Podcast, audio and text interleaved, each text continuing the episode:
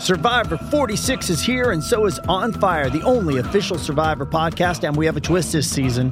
The winner of Survivor 45, Dee Valladares, will be joining us every week. We're going behind the scenes of the biggest moments, the how and the why things happen, and the strategy and analysis you can only get from someone like me, a Survivor winner. Listen to On Fire, the official Survivor podcast, wherever you get your podcast.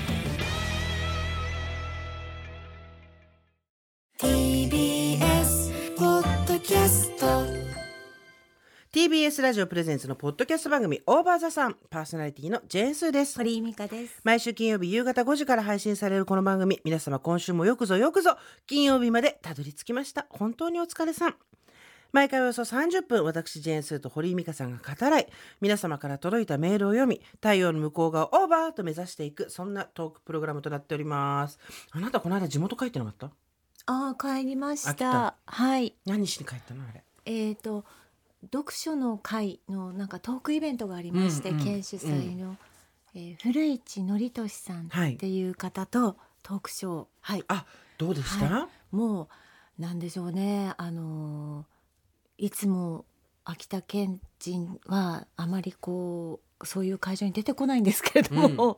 たくさんの方においでいただきまして、はい、だってあなたの朗読会だってたくさんの人が来たじそうなんゃないです。ありがたいだから秋田県人は変わったのようなんですかね。ちょっとまた冬になってくると、うん。またちょっと出足がそれ物理の問題でしょ？手足が雪で伸び来れなくなるんですけどもまだいい気候ですのであとやっぱね古市さんがねいい人でした。はい。私は感動いたしました、うんうん。なんかあのテレビで見てるとちょっと毒舌キャラみたいなね、まあ求められてる姿っていうのがありますからね。あーまあまあそうでしょうねだからもう本当にいい方で、うん。はい。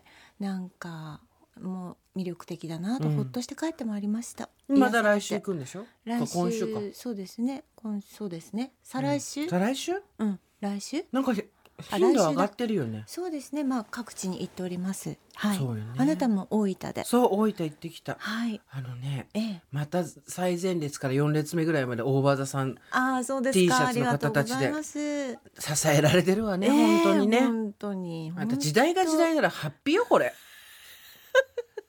ハッピを着てる人たちぐらいの勢いがありますから、ねえおばさんがおばさんを支えるこれが SDGs だよエコシステム、ね最強のエコシステムですよ本当ですねねそうなんか一旦ねまああのこう本筋から外れたと思わせといてそうはい冷静になったら終わりですからお互い、ええお互い冷静になったらあなんでおばさんがおばさんをってなっちゃうから そうなんですよね。まあでもでもはい。大分でもねびっくりしたのが、お買い物を前日に入ってええ。昔からの友達にいろいろ案内してもらって、はい。で湯布院に泊まったりすることはできなかったんですけどなんかお土産とか買うところに行ってうんうん。見てたらすごいもう絵に描いたような好青年がほんとすごいもうあの AI に描かせた好青年ぐらいの感じのはい。好青年がはい「すみませんジェーンスーさんでいらっしゃいますか？プライベートのところうん。でしたらうん。申し訳ないんですけど」って言われてうん「は？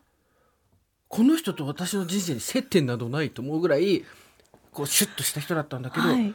聞いてくれてるんだよ。えああそれはありがとうございます。なんかそれが私たち意外でね。そう。あの同年代の女子っていうのはまああの想定してました、うん。楽しくやろうぜって思ってました、でちょっと年下の20代30代がついてきてくれるっていうのもまあ意外だったけどなんかまあ嬉しいなっていう。あと年配のね女性もすごい年心配の強い、ね、女性もね、ところがなんか最近あの若い男子っていう層がだから今の若い男性たちがはい。いかに、あの自由かっていうことですよ。そうでしょうね。昔の私たちの世代ぐらいから上だと、まあ、ええ人にはもちろん人によりますけど、ええ今私たちと同世代のおじさんが楽しんで聞いてくれてるのは、うん。多分なんて言うんだろう。あの同同窓会とかクラス会みたいな感じ、だと思うんだけど、まあ、もうちょっと上だったりするとまあそれは社会に刷り込まれてるだけなんですけど、うん。若くもない女がギャーギャー喋ってるとかっていうのは無価値みたいな時代がありましたからね。はい。和芸っていうのがある人は別ですけどでそういうのに対してギャーギャー思わない人も一定数いてくれるんだと思って。はい。ありがたい。まあその方も本当にどの状態でハマったのか、はい。かあなんていうんですかこう私たちにピンときてしまったのかうん。わからないですけれども、あの昨日ですね三浦淳さんとはい。収録をしたんです、はいはい。ウェンズデンホリデー。あポッドキャストの。あれ二回目じゃない？三浦さん。目来ていただいて、うんあの三浦さんは本当に三浦淳はい三浦淳さん大好きなんですけど三浦さん本当に何でもない話を関係ない話をしてるんですけどもう金言がすごく散りばめられてる。はい。で三浦さんは昨日こんなことをおっしゃってました。うん。あのブームっていうのは全部誤解の上に成り立ってるんですって、うんうん。うんだから私たちだなと思いましたよ。ね誤解してる誤解してる人たちの集団が集まって今ブームを作り出して、うんブームか何か知りませんけれども今この動きを作ってくれてるわけじゃないですか、うん誤解ですよ皆さん。ありがとうございます。間違って勘違いですよ。勘違いしたい時ってあるじゃん。はいありますあります。だから自由にしてよってそうそうそう。なんか勘違いがやっぱりこうあいいんじゃないかと思ってうん。こう人はそこにのめり込んでいくっていうことをおっしゃってました、ただやっぱりね、はい。我々やっぱりまだその勘違いの人数が小規模じゃないですか、ええ。あのたくさん私たちにしてみたらたくさんだけどいわゆるそのナショナルええ著名人とは違うわけですか。ら、はい。でいっつも面白いのが私。誰かに声かけられるじゃないですか。はい。で「あー」って言って「ありがとうございます」ってその人はすごく喜んでくださってるんですけど、ええ。同伴者がはい。めちゃきょとんとして顔してるんですよ。わかります。わかる？あれ超面白いよね。そこもすごいいいとこですね。わかります。二人でキャーとかじゃなくてあその時はですねあのその方のお連れの方がいらっしゃったんですけど、えええええあの失礼な感じでは全くないんです、ええ。失礼な感じでは全くないんですけど誰？っていう顔してるの分かるんです。もう本当にこれがやっぱりそのマスメディアのテレビともまた違うところなんですよね。そうそうなの。だから全く私たちをもちろん知らない人たちもいやテレビのフロアとか本当多いですからね。そうよ。うんポッドキャストって何ですか？みたいな人たちまだいっぱいいますから。そうなんですよ。やっぱりそのでその後あのコスモスドラッグ行ったっけ？九州といえばコスモス、ええええでコスモスで写真してたら「すみませんスーさんですか?」って言ってうんやっぱ話しかけてくれた同世代の女性がいて大分でうん「あこんにちは」とか言ってすごい大分のドラッグストアで声かけてもらえるようになったんだって思ったんだけどお母様とごご一緒されてたんだけどええええ「キョトン誰?」って顔しててこのねテンションの差がすごいやみつきになるんだよね。わかりますよ。私今日のあのえっ、とちょっと他の番組の収録があったんです、午前中。たら一人の人がやっぱりえっ、とニュースピックスの方で、はい。すごい聞いてくださってる。で夫はゼロから聞いてるんですっておっしゃってくださって、わあありがとうございますって言ってましたけど、あの一緒にいたあの全然違う分野の方は、うんうんきょとんでした。ねやっぱりこのおばさん誰状態でした？やっぱりねあのいやそれが私たちの足を地につけてくれてるんですよ。そうだと思います。私たちは所詮キョトンの人間だっていうことをやっぱり忘れちゃいけないはい。最近やっぱりねなんかあの人が優しくなってきてるからね でもやっぱキョトン面をされるってことがまだまだあの多いですよね。そうどえ誰みたいなこと多いので、そこでやっぱり自分を律してますね。そうだはいみんなにとっての私たちは頑張れプロレスってことですからわかりました。私にとっての頑張れプロレスであり私だって「おーって言うけど誰かが見たらええ誰?」ってなるのと一緒ので団体何？そっていうね。のと一緒ではい私はもう本当にそうですね。皆さんの頑張れプロレスでありたい。うんうん。本当にそうねだ今回さ大分でもさ本当になんだろう誰かが連れてきたのかな、うん。誰かが連れてきたか間違えちゃったのか、うん。結構入れない人もいたって聞いたんですよ。入れない人も結構いたって聞いたんですけど おじいちゃまが2名途中で出ていきました。それはいいね。いいね。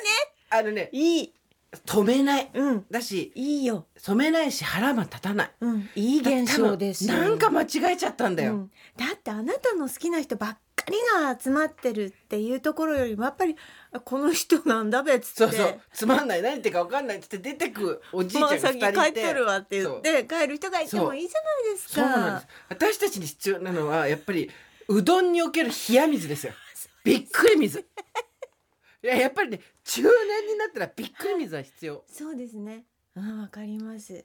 ね、うん。どのジャンルの仕事しててもそうですよ、うん。何かっていうのは別に今私たちが調子に乗ってるだけじゃなくてあのどの仕事をしてても友達とも話しますけど、うん。もうこの年になってると注意してくれる人もいませんし、はい。はい。変なことしててもみんな見逃すうんじゃないですか。うん。だけどやっぱりそこでギョッとされるっていう経験によって、はい。こうなんていうのカイロプラクティックみたいなもんですね。バキバキってやられて突然電流電流が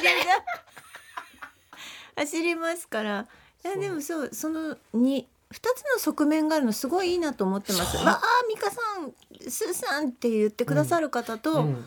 あとこの人誰ですか？だみたいなっていう。キョトンっていう人がいてちょうどいいですね今。で一はい。方で、ええ大分の友達と一緒に大分を走ってる時に、はい。あのいろいろ話を聞いてたんですけどやっぱ大分ああの多分秋田と同じだと思うんですけどテレビ局は3局。で、うん。そこでその在京のテレビ局のうん。月曜日はフジテレビ火曜日は、えー、と例えば日本テレビみたいな感じになってたりして、はい。話を聞くとやっぱ基本的に地元の映像というよりは東京のバラエティーなんですよね。うん。だから、うん。あなるほどと思って、うん。そのいわゆる全国区っていうのをうん。狙い人たい人たちは、うん。バラエティーに出なきゃダメなんだと思って、うんまあそうですよね。ニュースとかはい。情報番組じゃないんですよ。やっぱはい、バラエティーなんですよね。まあ、私も田舎にいる時そうでしたよ。やっぱ東京でやってうん。るスター、スターのバラエティーに出てる人がやっぱり地元でも、スターってことだよね。はい、著名人でしたそうよだよね、はい。で我々はバラエティーに出ないっていうことをずっとやっていくってことですよ。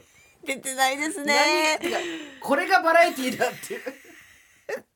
いやでで私昔そういろいろ思い出して、はい。前の彼氏と付き合ってた時に、うん。あのご親戚の方、ええ。あご両親だったご親戚とかは忘れちゃったけど、はい。友達だったかな？どんな仕事をしてる人なの？彼女はって言われたって言って説明のしようがないじゃないですか。えーえでもエッセイストとかじゃなくて？でもほらあのお母様ご高齢だったりするからええわかんないじゃないですか、えー何やってんの、うん。東京のローカルタレントって言われたんですよ私。あそれなんか聞いたことあります？でもすでもすごいしっくりくる。そのあタレントではないんですけどそうですねはいはい。その局地的なところはいではい。やっていく、はいこの心構えをですね、まあちょっとねすーちゃんもこうやっていろんな各地行ってますから全国区であるっていうことでもあるんでしょうけれども。いやいやいややっぱバラエティーに出てる人たちのななんて言うんでしょうね、あのパワーは私たちにはやっぱないですから。そうですね。で一 k さんとかすごいなと思ったの。だってもともとヘアメイクの方じゃない、うん。技術職の方がうん。テレビに出て、うん。で求められて壊れて、うん。どんどん出てあれってバラエティーってさ、うん。基本的に全体像が見えて、うん。センスがある人じゃないとできないやつでしょ、はい。あの我が我がの人は絶対に出出れないやつですから。そこでさ10 20年近くも出てんじゃん。うん。うんもともとタレントさんになりたいんだったら別だけど、うんそうじゃない。私改めて一個さんリスペクトが高まった旅だったね 今回。すごいですね。全部引き受けてねそうそうそう。うん。あと「ヒヤスンス」を一緒にやってくださった狩矢崎先生とかもそうでしょ？本当すね。狩矢崎さんもそうだし、うん。異業種からテレビに行って、うん。ちゃんと場が作れる人ほんとすごいよね。また違うんですよねラジオとねテレビとね。あ全然違いますよね。全然違いますからね。あなたもでもあれやってたじゃない。しばらくはテレビに出てあバラエティーとかやってた時代もあるんじゃない？お仕事ですからお仕事いっぱいしましたよ。楽しかったですよ。あ別にそこはあの全然あのテレビがなんとかっていうのはなかったですよ。そりゃそうですよ、はい。うん。いや一回向こうの島に行っただろお前って話ですよ。いただろうっていう。一回あっちの島にも行ったことあるだろまあまあまあはい。見ましたよあっちからの島も。スーって帰ってきたねこっちにね。すそうです。島を脱ビ走してきたね。ビート板みたいなやつで。で。そうそうチャポチャポチャポチャポチャポチャポって帰ってきたねあのままあっちにいることもできたのにねなんで帰ってきちゃったのポチャポチャポチャポってきましたねねいやでもそうだからあとそうその古市さんもそうだけど、ん。テレビで見てる人とまた違うしね。テレビの中の人とね。まさに古市さんなんかそうかも違うんねですよ。そうでした。テレビってやっぱね求められた配役っていうのがあるから。そう。で短いところでカットで映るところだからやっぱそういうコメントも凝縮したキャラクターを出していかないといけないから大変だなと思いましたよ。あのまあそれを好む好まざるにかかわらずですね、うん。基本的にはタクトを振ってる人のものがテレビですよね。そうですねプロデューサーでありディレクターでありうんでそこでその人たちが欲しいと思う役割をそう合わせていくっていうことですからだかね。らやっぱそこはできる人っていううのは、んで実際にお会いしたら印象がまた違う印象を持ったっていうのはいい話ですね。うん本当にねありがとうございます。はい。さあさあ、今日ははい。満を持してですよえ。ーこのあの編集を下手な編集をしたみたいな今喋りさあってなってますけど 何の編集でもなくて私たち実はもう今日これがやりたくてやりたくていやだってさほんとごめんなさい皆さん。ねえ。これがやりたくてしょうがなかったんだけど、うん。いきなり番組を録音し始めて、さあ今日のっていけるのもなと思ったんで、うんうんあとああんたお腹が痛い話。そうよ。お腹が痛かったって言ってたねそねのまた喋っちゃうけど、ねちょっとさマジで知りたいんだけど陣痛ってどれぐらい痛い？えー、なんかえー、ちょっと。君無痛とかやってないでしょ時代的に。全然やってないです、二人ともあの本あの本気で読みましたけど、えっ、とちょっと忘れちゃったんですけどうん何の痛みみに似てる？でもなんかまあ全部避ける。あとなんかコンクリ、コンクリになんかダダダダダってブルドーザーで穴開ける感じ。もうだからすごいもう本当に体がはち切れる感じです。生理痛のひ、うん1000倍ぐらい痛い感じです。1000倍ぐらい。私昨日ひどい生理痛だったのよ。それ陣痛じゃないですか。で陣痛かもって思った。の やっぱり。ほんとあの別に健康体なんですよ。健康診断とかもはいはい健康体なんですけどたまたまあの更年期になってから生理痛があうん。の中学生みたいなの来るようになってうん。でそれの中の今までの人生過去一の生理痛が来てうん。であのもちろん痛み止め飲んだりとかいろいろしたんですけどなあまりにお腹が痛くて 人って面白いね。あのさあのこう意識がさ焦るとさあのいわゆる食べたものが当たったとかでお腹が痛いわけでもないのに、はい。トイレに行くのねとりあえずね。はい、い。やでもそうですとりあえずよ。何か出さなきゃと思う、ね。そうだけど何も出ないのよ、うん。だって生理痛だから、うん。だけどトイレに行って、うん。座ったら、うん。もうトイレに座った時点でもう痛いわけ、なんかこううん。椅子も痛いの。なぜならこう子宮が腫れてるみたいな感じでさ、はい。はいででトイレで座っていたで薬もんでいたたたたたたたたたってやってたんだけど、うん。あまりに痛くてトイレのバーンってあのその事務所だったら誰もいなかったんだけど、うん。トイレのバーンって開けてトイレの両側のドアのへりを掴んで「うわー!」って言ってた私。であれ？これ？これ生まれるのではないかな。これこれはもしかして陣痛なのこれがあの噂の陣痛と思って。いや大変でしたね。い一段落して友達に陣痛が来たかもしれないって言ったら、うん。もう友達もね、うん。あの動じませんよ、はい。ジャネット・ジャクソンと一緒だねって決まった ジャネット・ジャクソン50歳で確かウィザンだったんでジャネット・ジャクソンと一緒だねって来て、はいはい。名前名前つけてあげるってそう。何も出てこなかったんですけど、うん、1000倍か生理痛の。いやーでもどうなんでしょせいうね。ぜい昨日10倍ぐらいだった。なんでそんなこと2回もやったの、ねえすごいね。本当ですよね。みんなそうですよね。産んでる人たちも。まあ無痛は無痛で大変だと思い無ますね。痛でも無痛って痛くないわけじゃないっていうからね。痛いやった友達が聞いて。そうそうそうすごいね、それ本当すごいと思う、ねい忘れちゃいましたけどね。なんか私は子供を産まなかったけど、ええあの産める体かどうかもわからんまま終わったけど痛いからっていうのは多分、うん大きな理由の一つになると思うけどあね。それはみんな言いますよね、やっぱりどどれだけ痛いその恐怖の方がそうそうそう心配すぎてっていうのはあるでしょうね。ね、か、うん。じゃあ昨日のはね普通普段の成立の10倍ぐらいだった。だからまだ陣痛ではありません、まだ生まれません。まだ生まれません。でもさあのさ陣痛は知らんけど生理痛とかもそうだけどさ、あのはいさぶつけたりとか、はい。あとこう差し込むような痛さとかではない、はい。なんかなんつうの？わかる。そのこの中心から。そう。内臓が下にグーって引っ張られるようなさあれなんなんマジで。避けるでもない。なんていうの？きなんかシャープな痛みともまた違うんですよね。なんかさうわーっていう そうそう。力をかけて引っ張られる。そうそうそうそう。けどそうなんですよ。なんか内臓に重しをつけられたような。で、はい。ししかも内臓の下の方ね。はい。下の方の内臓に重しをつけられてグー誰かがギューって引っ張ってる。感じですよね。やめろやめろやめろ。本当そうですよ、ね。でもあなたすごい痛いんだったら病あなんか見に行ったりとかしてそうるそう。でつんですかあのいや今まであの婦人科検診もやってあてそうですか。大丈夫なんでまあうん多分更年期の一つだと思うんですけど、うん。別にそれであのひっくり返ったりとかもしないんで、ううんただ本当に、うん。うん生まれるって言いそうになりました。でもあの言うのはた自由ですからね。そうそうそう。生まれませんって 否定されちゃうけど生まれませんって否定されちゃうけど。そ ういやいやいやまだそっか痛いか。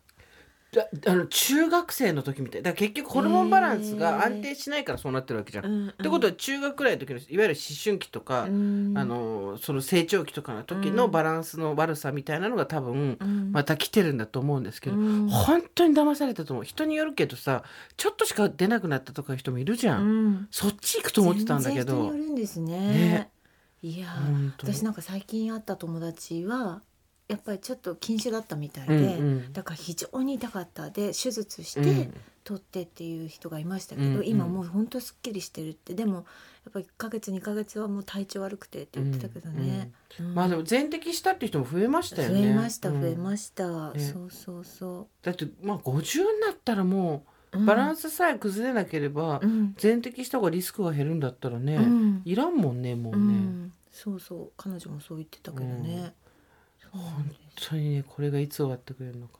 いやー。いやーなんかあのその姿を見たかったです。ほんとトイレのヘリにグーってやってうん。油汗をバー出しながらうん割れる。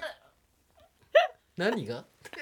わかる？この冷や水。うん。割れる一体何？が来月もあるんでしょこそう時期。はもうね 頻繁に生まれちゃうのまた産んでるよ。また産んでるよっていうそう産んでるよって。本当に、まあ、だからね皆さんこれ生理痛のを味わいながら聞いてらっしゃる方もいると思いますけどそうねですねお互いね。ご自愛ください本当本当。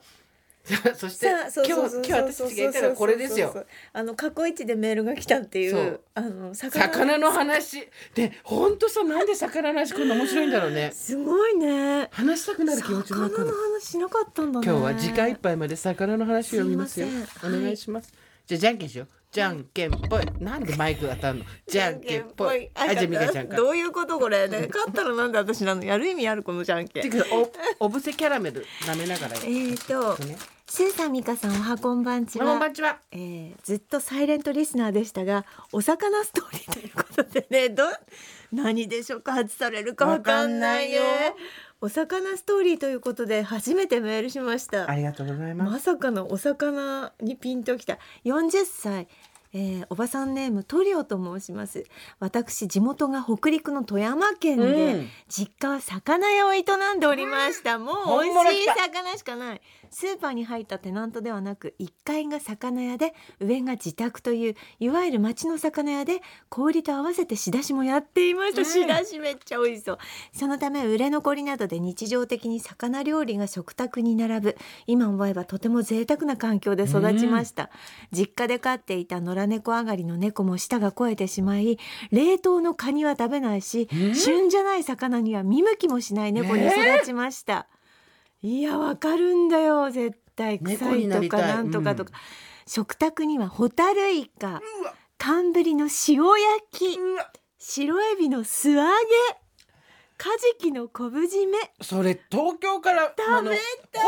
テルで行くやつじゃん。ホテルでなんかすごい高いね売貝の煮付け。マジで？深海魚のゲンゲの煮付けなど富山の名産がよく並んでいましたし全国的に食べられている魚介類も実家で食べていたものは美味しかったように思います、中でも甘エビとスルメイカの一夜干しは実家で食べていたものを超えたものに未だ出会えていません。そりゃそうですよ、うん。甘エビは100円寿司に乗っているものの23倍は太くねっとりしていて甘みも強くスルメイカも身が厚いのに焼いても柔らかくうてわ。すっごい私なんか買ったやつスルメイカ焼いたらもうしなんか画用紙みたいになっちゃって。薄くて。しょっぱすぎずイカの甘みが濃かったの。覚えています。イカの味が濃いんですよ。なんかもう宝石の話を聞いてるような気持ちになってきた。本当、実家の魚屋はすでに畳んでしまい私自身なかなか帰省できない。ため美味しい魚を毎日食べていた頃がとても懐かしいです。11月頭にはまた夏日になるようですね。皆様どうかご自愛ください。ありがとうございます。最高です、これは贅沢だいね。やすごい。ーだって毎日ですよ、うん。しね。取れたての富山の海で。ねえ。はい。トリオさんありがとうございます。ありがとうございメールをます送ってくださって、うん。こちらの方はですねはい。スーさん美香さんおはこんばんちは、36歳おばさんネームひよこ豆です。私は広島出身です、うん。子供の頃好きだったお魚のメニューはメバルの煮付けでした。そんな大人になるまで食べたことないわ木綿豆腐と一緒に煮込まれていて身離れがよく小ぶりなので一人一匹ずつ食べていたと思います。うえ。身離れがいいとか美味しそうなワード。母に聞いたところ好き嫌いの多い私がお酒の風味を嫌うので、メバルの煮付けは水と醤油で煮ているだけだったそうです。大好物だったのですが私が中学に上がる頃味の決め手である醤油を作っていた近所の醤油蔵さんが廃業されたのです、うんよその醤油で作ったメバルの煮付けはどうにも美味しくなく味が違うからもう作らないでと言ったせいでそれからは食べていません、なんてこと。を醤油は確か黒くてお刺身で醤油をたくさんつけて食べる子供の薄い唇では腫れてくるような塩味の濃いものでした、塩味のね。今は物流が発達して全国のお醤油を買えるようになったのでメバルの煮付けにチャレンジしてもいいかもと二人の話で思いました話は変わって兵庫出身の私の恋人に好きな魚何？と聞くとハタハタの焼いたやつという返答で何度か食べていたら私も好きになったのですが、関西では時々見かけるのに広島のスーパーでは売っていません、恋人はカニも大好きなカニ食い人なので正月はカニを食べるものだと年末アマゾンでカニを買います私は正月は蔵から出した大皿に近所の魚屋さんに刺身盛り合わせを作ってもらうんだろう。カニは贅沢すぎるし解凍も私よりも面倒くさいと思いつつカニをつま先まで食べしがんで眠った殻を魚焼きグリルで焼き煮込んで出汁を取って次の日のお味噌汁を作ります。カニはやっぱり美味しいですね。結局カニに全幸福っていうこれから冷えますがお二人はスタッフの皆様ご助会の皆様ご自愛なさってくださいっていうことです。いやー。そメバルってさ大人になってからじゃなきゃ食べたことなかうったよそうねね。煮付けもね、うん。そうですね。煮付けありましたかあな煮たの付けはうちカカレー。レーぐカレーとかで。すか昭和の私たちはカレーしか食べたことないでしょ煮付け。赤魚の煮付けも多分大人になるまでなかったよ。そうだね。私も東京に来てからなんか近畿とか言い始めたかなって。近畿とか金目とかね。そうでも言い始めたかな高いじゃん。うん。なあの小さめのうん。ひヒラメとかカレーですカレーとかだよね。そうですねえーお魚の話スーサミカさんおはこんばんちは。あこんばんちは。早速ですが私の思い出の魚は荒巻鮭です。いいね。お歳暮にもらうには、ねえ。オスの立派なものでしたが実は我が家父の手作りも食べました。どうやって作るの？鮭は秋に産卵のためふるさとの河川を遡上しますが産卵する前のメス鮭を魚市場で購入、うん。腹を割りイクラを取って身を荒巻鮭にします。え作り方は内臓を取って洗浄しかなりの量の塩をすり込みしばらく塩漬けにしたものを数日後に水で洗って塩抜き。その後エラから口に縄を通して軒下に吊るして乾燥させるという相当手間のかかる作業でした。乾燥した鮭はかなり硬くなっていましたがそれを父が出刃包丁で切り身にし、母が焼いてくれました。めちゃめちゃ美味しそうだよ。秋に干し柿の風景があるように我が家には鮭がぶら下がっている風景こそ晩秋の風景でした。東北ではお正月といえばなめたがれの煮付けを食べるようです、でも我が家はいつも荒巻鮭父は三陸の出身でおそらくその風習に習っていたんだと思います。今思うと父は私に作り方を覚えてほしかったのでしょう、よくその作り方を見せてくれました。でもごめんよお父さん。私は一度も作ったことがあります。すごいわかる。あ父が生きてるうちにもっと真面目に習っておけばよかった、うん。後悔先に立たずとはこのことです。スーさん美香さんこちらはもうすぐ雪が降ります。冬です。どうぞ風邪などひきませんようにご自愛ください。えっ、とラジオネームボケボケのうさぎさん。もうわかるわかりすぎる。うちもなんか荒巻だけ干してたから。マジで？はい。えでこうもうガッこう出刃包丁で切ってた。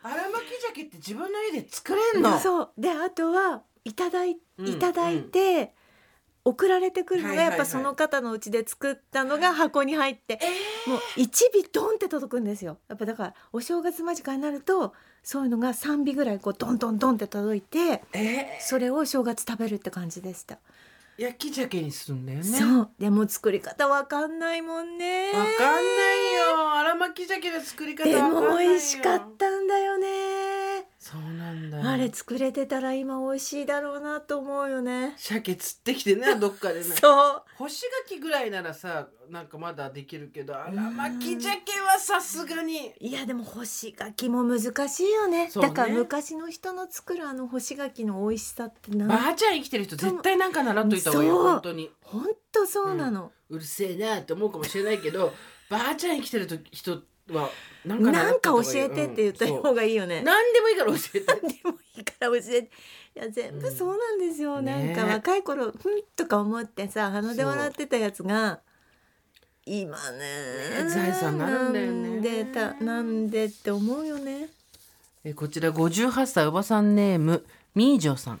はい、私のお魚ストーリー。うん、魚の話と言いましてもこじんまりとしたしらすの話です。いいじゃないですか。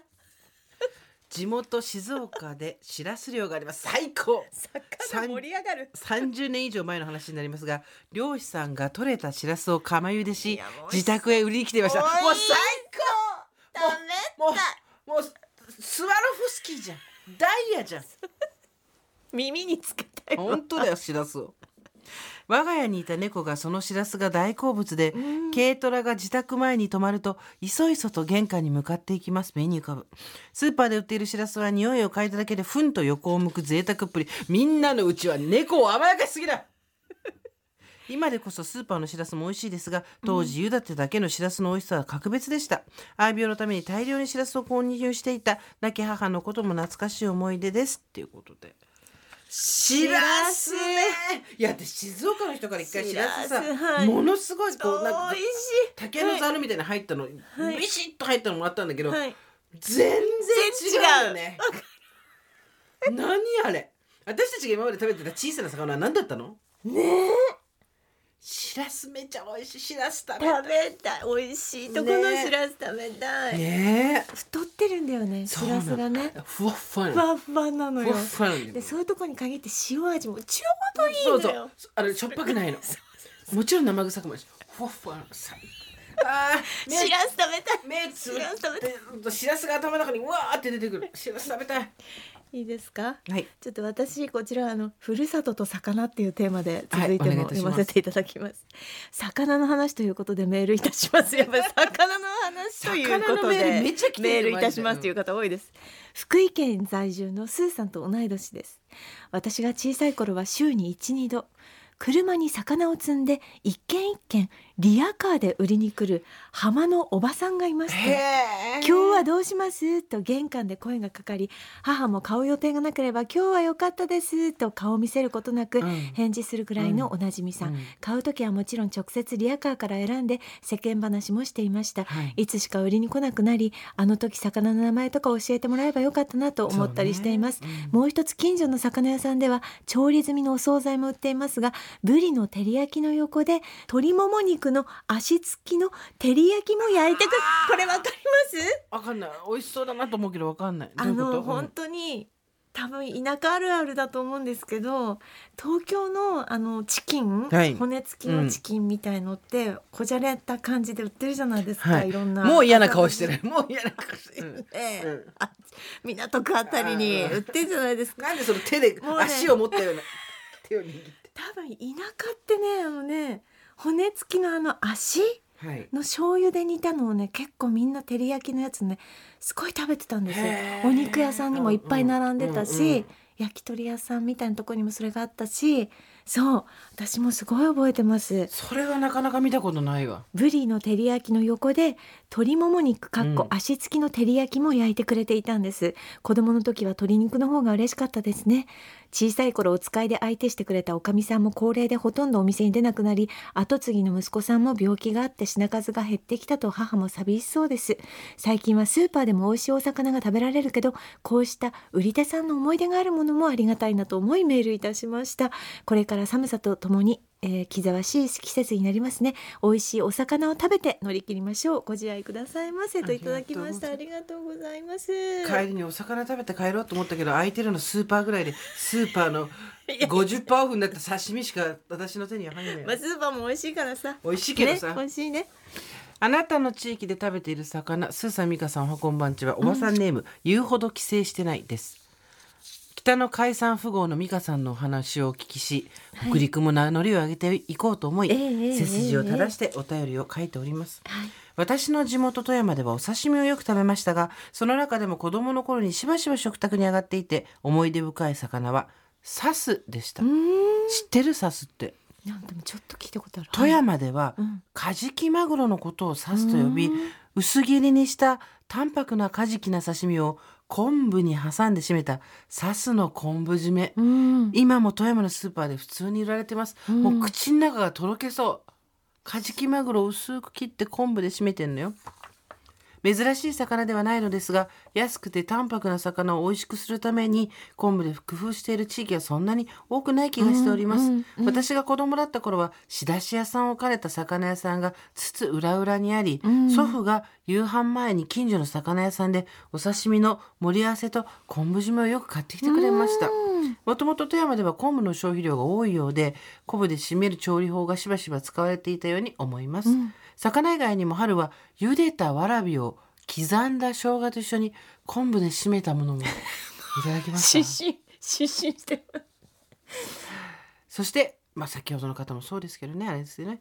富山は日本海側に面しているので有名なところで言うと寒ブリズワイガニ牡蠣ホタルイカ白エビノドクロなども水揚げされるのですが地元に住んでいた頃には高級魚をあんまり食べる機会はなく東京で初めて食べた魚も多いです。でもカニは美香さんのおっしゃっていたように東京の居酒屋さんでちっさって感じましたしなんだっけくずガニじゃなくてなんだっけ？え出しガニでしょ？出しガニそう出しガニマグロに関しては東京の人はなぜこんなにマグロが好きなのかいまいち消せないと感じております、うん。サスの昆布締めとはいきませんがちょっとセレブなお寿司屋さんで白身魚を昆布で締めたものがいただけることがあります、タイの昆布締めを乗せたおさお寿司にすだちを絞ると最高なわけですが、はい今度締めに大トロを食べてる人に「あなた本当に締めはそれでいいの?」と問いたくなりながらも東京の人の顔をして暮らしております長くなりました。肌寒さを感じる季節になってきました。皆様寒暖差をこまめに脱ぎ着しながら風邪など召されないようにご自愛ください。だこの昆布締めもいいですね。昆布締めやばいね。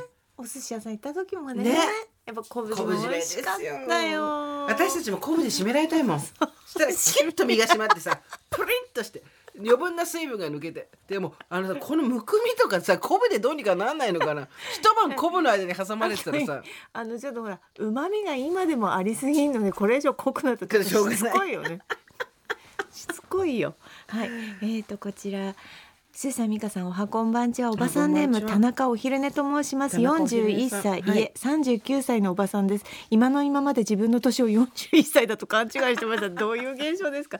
お魚の話が続くと聞いてじゃあ私もと思い初めてメールいたします。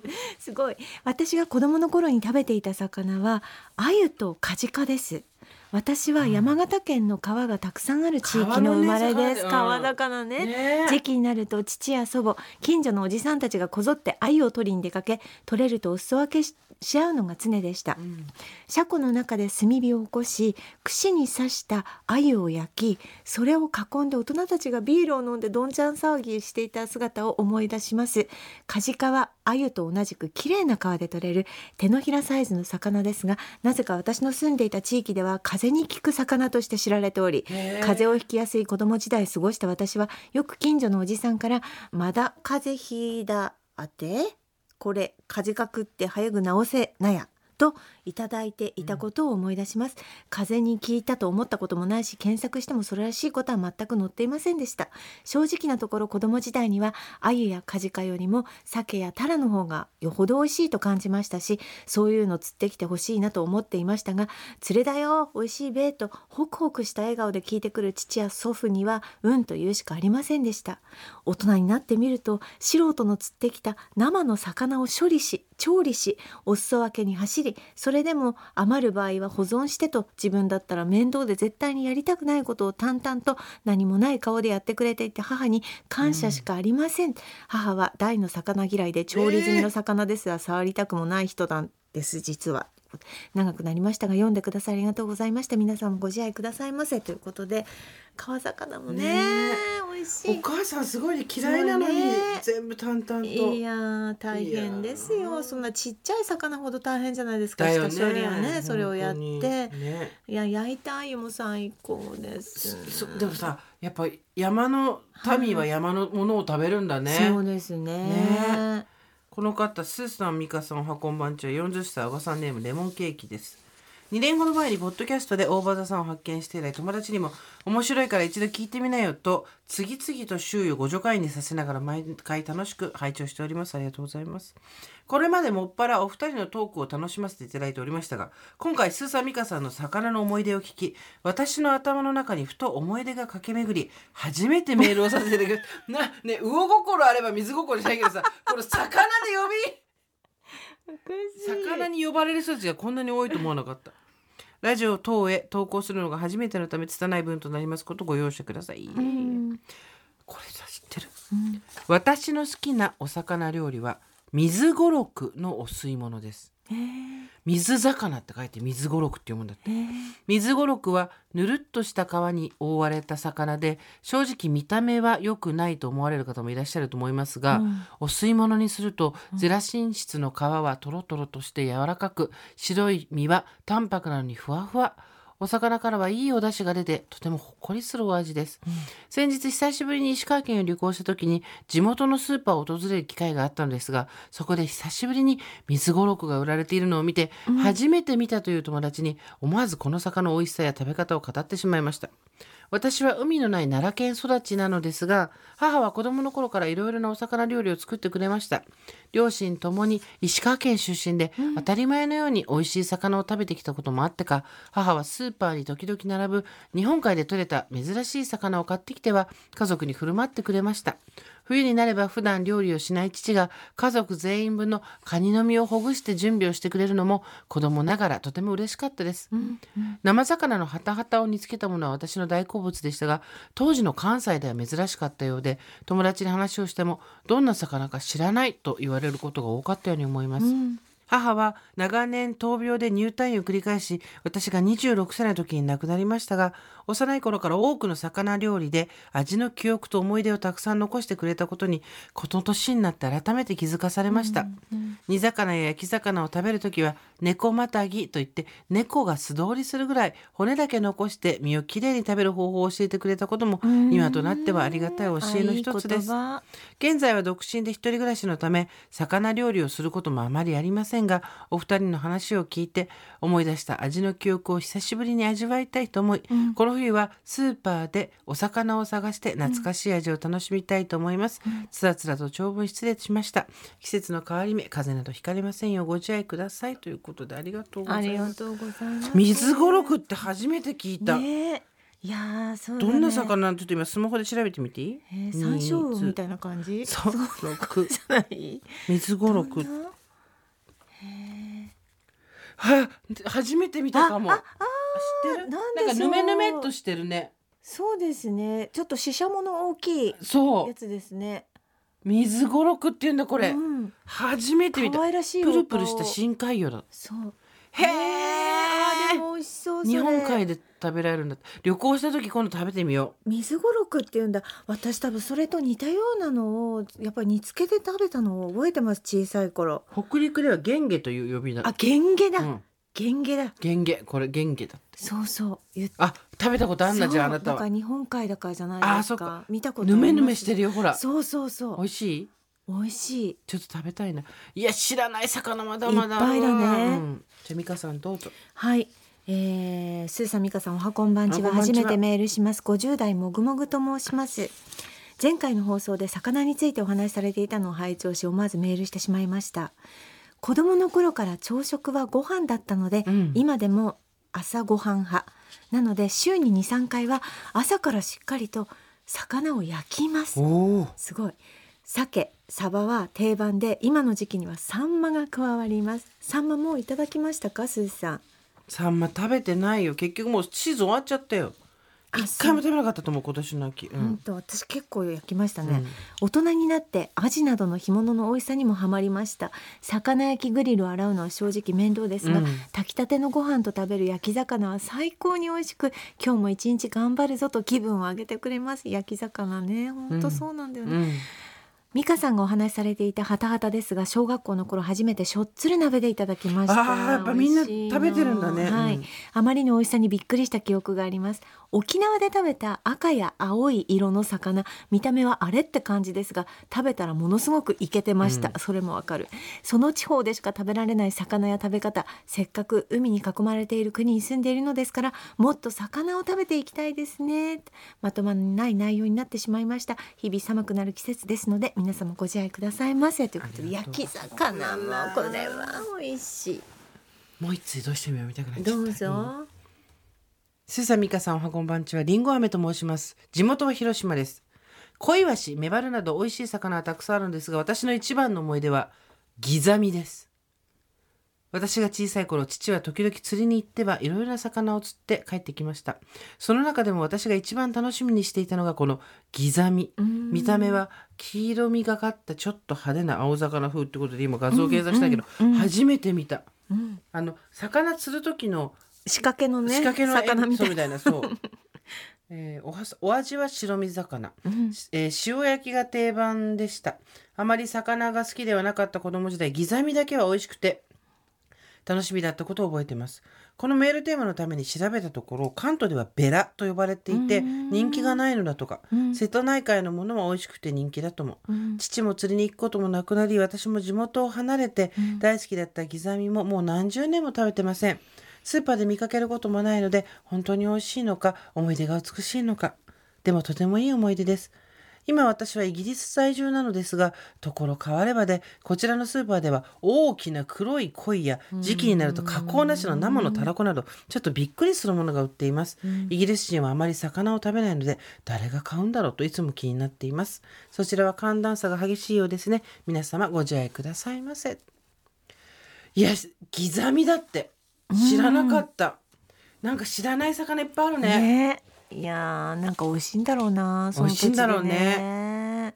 あの高級魚じゃないんだよね食べたいのは。新鮮で美味しいそう。の土地の魚なんだよね。なんかさ、うん。あのーその土地の市場とかさその年のなんか道の駅とかなんとかそうそうそう。あのファーマーズなんとかとかあるじゃないですか、うん。ある。あれみんなよう行くなって思ってたけど、もう行きたいもんね あれいやでしょ？観光客地元の人から見たら何やってんだと思うわけでしょあれは。でも地元の人もやっぱ年配の方とかがほら、日曜の朝から出かけて行っ出て、そう出してるの買ったりとかするじゃないですか、あれいいなって最近ね思いますね。やっぱ地元のものを地元で食べたいね。そう地産地消できてるのは素晴らしいですよ。ね。ギザミ知らない。ね水、うん。水魚っていやいっ書ぱいだって本当目ね。あのたくさんメールいただいて私たちの知らないお魚もたくさんあったんですけど、ちょっとまたこれ魚の会はやりたいですね。なんかさ親が釣りをしてて、うん。それにまつわる話。しかしもう親も高齢で釣りをしなくなりっていうそのくだりがやっぱりちょっとキュンとくるね、ねキュンとっていうか胸が締め付けられるねいやいっぱいちょっと読んでないあの美味しそうな魚がまだまだ溜まってございますので。ますので、ははいい、ありがとうございました、はい。しらす食べた食べたい。しらす食べたい。魚焼きたい。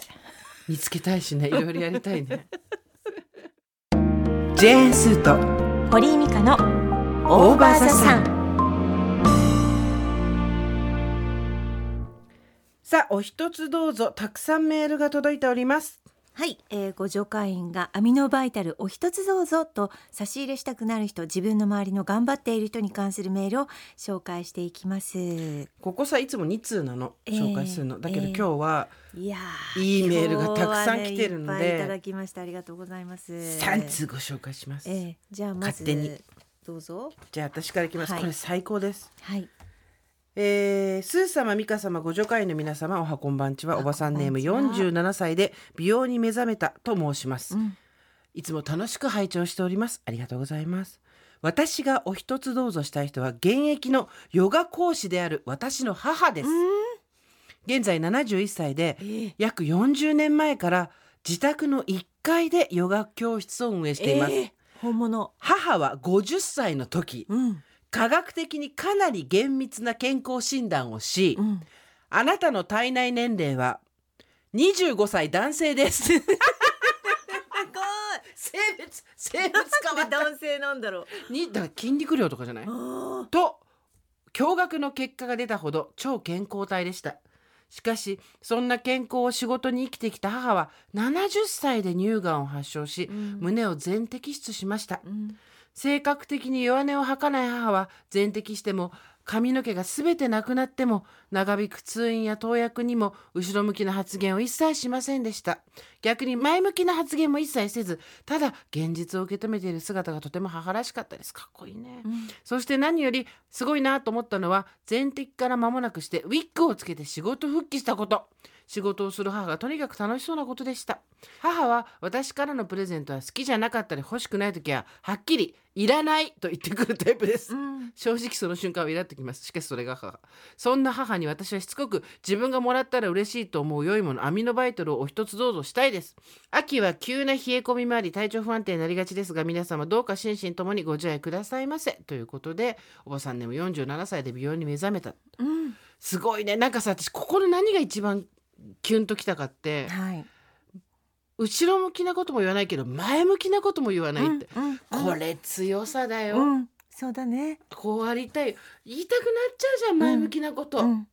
でもね今今一生懸命なんですよだからね。はい。もうガチマインドフルネスですよ、すごいもうすごいね。後ろ向きな発言を一切せず前向きな発言も一切せずただ現実を受け止める。う、ん。ねお一つどうぞして差し上げてください。ありがとうございます。そしてこちらですよ。おばさんネーム55歳のお疲れサマンサさんです、はい。私がお一つどうぞと差し上げたいのは上司の女性かっこ50歳くらいです。実は上司とはいえ彼女は年下なんです、うん。長い海外生活から帰国し退屈なので今までやったことのない分野のオフィスでパートとして働き出した私の直属の上司です、はいベリーショートにメガネ黒のタイトスカートスーツがお似合いの小柄な女性です。地方出身者でありながら鉛の全くない綺麗な日本語を使い私は密かに国文学花子と呼んでいます。だってそ普通の名前じゃない。国文学花子。その部署に配属されて初めての仕事はエアコンのフィルターのお掃除でした、うん。自分としては綺麗にできたなと思って小休止中カツカツとその上司がハイヒールの音をしてやってきましたまるまるさん口はばったいことを申し上げるようですが老婆心ながらかけていらっしゃるお眼鏡の度が合ってらっしゃらないのではないかと思うんですがと口はばったい老婆心混濁した頭の中で耳慣れない知ってはいるが一生使うことのない言葉がこだまします。後から私の担当した部屋のエアコンがきれいに拭かれていなかったこと彼女が見つけてやり直していたことを同僚から聞きました。ならあなたの担当の部屋のエアコンきれいに拭けてませんでしたよ。気をつけてとなぜ言えないのか。嫌味だ。これが世に言う嫌味なんだとやっと気がつきストレートに怒ってくれない先輩が苦手な存在になりました、うん。その後輩あの年は下っていう先輩ね、そんなある日大好きなオンカーウェイの、えー映画を名画座に見に行くと全く予想していなかったのでびっくり。思わず話しかけると映画が大好きだということ。特にオンカーウェイが好きで名画座で全作品コンプリートするともらえる景品を楽しみに通っていることなどを恥ずかしそうに話してくれました。私は東京の杉並区の生まれで大柄。留学してそのまま海外で就職し野放図に自由に生きてきました。帰国して働き始めた今。自分が他人に疎まれたり威圧感を与えてしまう存在だということにも無自覚でした、うん。先輩はそんな年上の後輩にどう対応していいか困った末の嫌味攻撃だったんだと思います。無自覚にプレッシャーを与えているのは後輩の自分だったということに気がつかなかった私の方が無神経だったなと思っております。アミノバイタルを差し上げるときは僭越ですがという言葉を添えてみたいなと思っております。ということです。ありがとうございます。嫌味ではないよね。なんかうん気遣いだよね、そうそうそうそうでもなんか素敵な言葉を使っていいじゃないですか。メガネの度が合ってないかもしれないですよはいそうそうってそうですなんかさでもこれ言葉って難しくて誰が誰にどういうふうに言うかでやっぱ受け取り方はさ、はいはいそうですうんね。あんた掃除できてないよって言いづらいもんね。はっきりねはっきり言ってもまあ気持ちいい場合もありますけれども、でもなんかあのー年上のあ人がその年下の上司を思う気持ちもいいじゃないですか。ね映画がつなぐっていうのがまたいいですね。うんいいですドラマ。ね。お一つどうぞしてあげてください。そしてもう一つどうしても今日は読みたいんで読ませていただきます。はい。J スー様、堀井美香様、おはこんばんちは。45歳おばさんネームじゅんじゅんです。私は今までサイレントリスナーでしたが、人生で初めて書かせていただきます。というのも、今だから書けるようになったのかもしれません。私にとっての一つどうぞは私自身です。うまく書くことができるか心配ですが、聞いていただけたら幸いです。私には2人の子供がいますが、上の息子が小学校1年生の時、下の娘がまだお腹の中にいた時に、元夫の DV がきっかけで離婚をし、シングルマザーになりました。下の娘を出産する前の離婚は体力的にも精神的にも極限に達していましたが、このまま生まれてからの生活を思うと、今しかないと決意して踏み切りました。その後娘を出産し、2人の子供を育てていかなければいけない私はすぐに働きに出ました。もともと私は音楽教室の講師をしており、出産後すぐに仕事に戻りましたが、元夫が仕事場が同じ系列だったため、嫌がらせで変な噂やありもしないこと、過去離婚は私に原因があるなどを会社中に言いふらされ、私はあらゆる人の冷たい目に耐えきれなくなり、辞めることになりました。それからは元夫からのストーカーやしつこい手紙、かっこやり直そうなど、から身を隠す生活になり、誰とも連絡を取らず、大好きだった音楽の道から外れ、コンビニ、カフェ、病院の入院患者の理念交換の3つの仕事を掛け持ちで生活を切り替えました。正直悔しかったです。なぜ私はこんな目に遭うんだと。仕事をしながら涙が出てくる毎日でした。そんな気持ちを持ちながら6年が過ぎました。ある日息子が小学校6年生の時に私にこう言ったのです。お母さんこのままでいいの？と。ただそれだけでした。でも私にはこのまま音楽の道を諦めていいの？と言っているように思えました。その言葉にハッとした私はもう一度自分と向き合い少しでも自分の道に戻ろうと決意し保育士を目指す学生に音楽を教える仕事に転職しました。少しずつではありますが自分らしさを取り戻してきました。しかし根本にある私の元夫に対する許せない気持ちが残っていたのです。そんな時に出会ったスーサー美香さんのオーバーザさん。お二人のお話を聞くたびに私の5年後どうしたいという未来の自分への思いが頭に浮かびました、そして3月10日のお二人の笑い声だけの回を聞いた時今までに湧き出たことがないことが起きたんです、内臓の部分から吹き出すような音が体中に響き、思いっきり思いっきり笑いました。ええそして不思議と今までの自分とさよならしようと決めました、私はずっと人のせいにしてきたんだ。自分で決めた道が正解だったんだと思えばいいんだと私は今まで元夫から身を隠してきましたが少しずつ強くなろうと決めてバレてもいいから思い切り自分のことを発信していこうと SNS にも投稿してきましたがどこかで怖さがありました。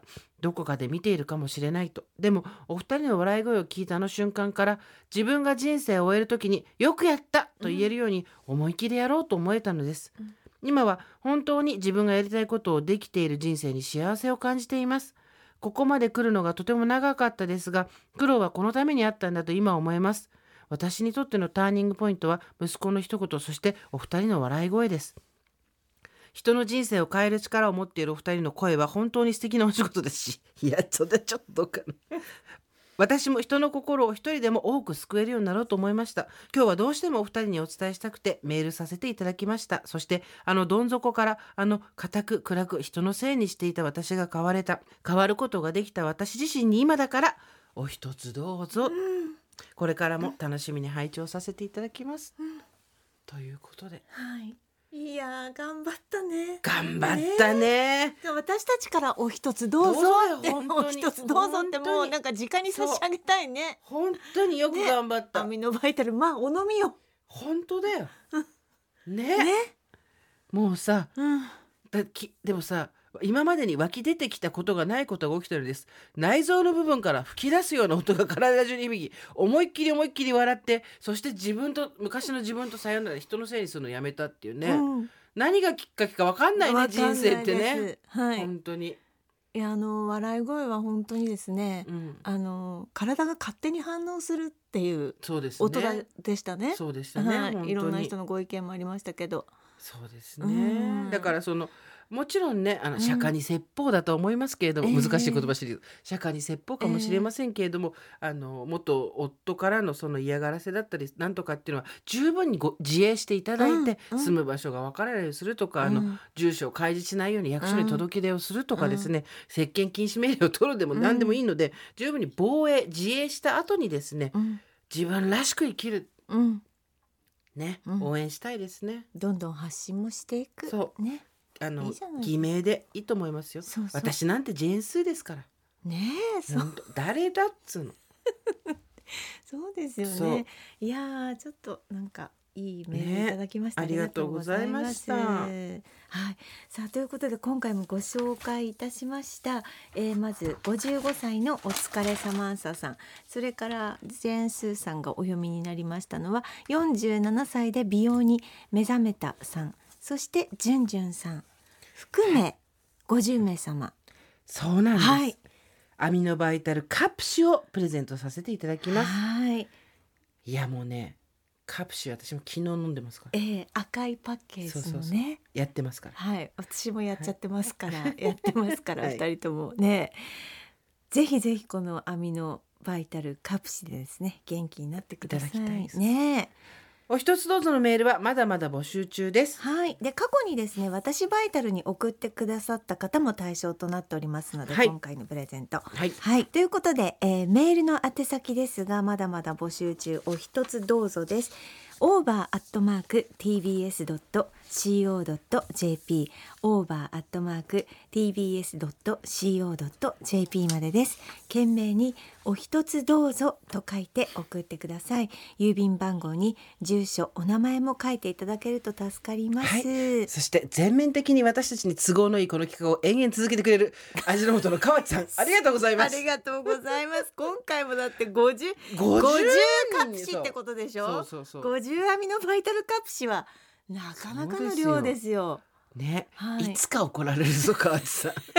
その時は私たちも何らかのあの答え謝出しますりに行こう謝りに行こう。出しますんで、はい、はい。はい、お願いいたお願いしま。す。といったところで今回はここまでにしておきましょう。オーバーザさんでは皆様からのメッセージお待ちしております。送り先は番組メールアドレス over アットマーク tbs ドット co ドット jp over アルファベット小文字で over です。そして最後にお知らせさせてください。来週11月18日土曜日の午後1時30分からイオンモール秋田というですね秋田のイオンでですね、はい秋田県人しか出ないの公開収録を行います。よかったね。ついに凱旋だすごね。いですね。よかったね美香ちゃんまさかですよね。秋田県人しか出ないって秋田県でやそれやるのすごいね。観覧は無料でございます。秋田在住の方、お近くの方、よろしければ大きな駐車場を用意してお待ちしておりますので ぜひお越しくださいませ。詳しくは TBS ラジオのイベントページをご覧ください。さあ皆さんで堀さんを驚かせてあげてくださいね。うんどういうこと。来たわよ ありがとうございます。嬉しい嬉しい。はい。じゃあまた来週の金曜日に会いましょうか。はい。それではまた金曜日の夕方5時オーバーザさんでお会いしましょう。ここまでのお相手は堀井美香とジェイスーでした。オーバー。TBS ポッドキャストベビーのいる生活迷える子育て応援ポッドキャストは育児中のパパママが集まる匿名座談会定員切開しましょうっていうところになってでも痛くないよねあ痛くはないんです。麻酔効いてますからね。そうですよね。じゃあ引っ張るね。みたいな。あー引っ張りますかみたいな。毎週月曜配信です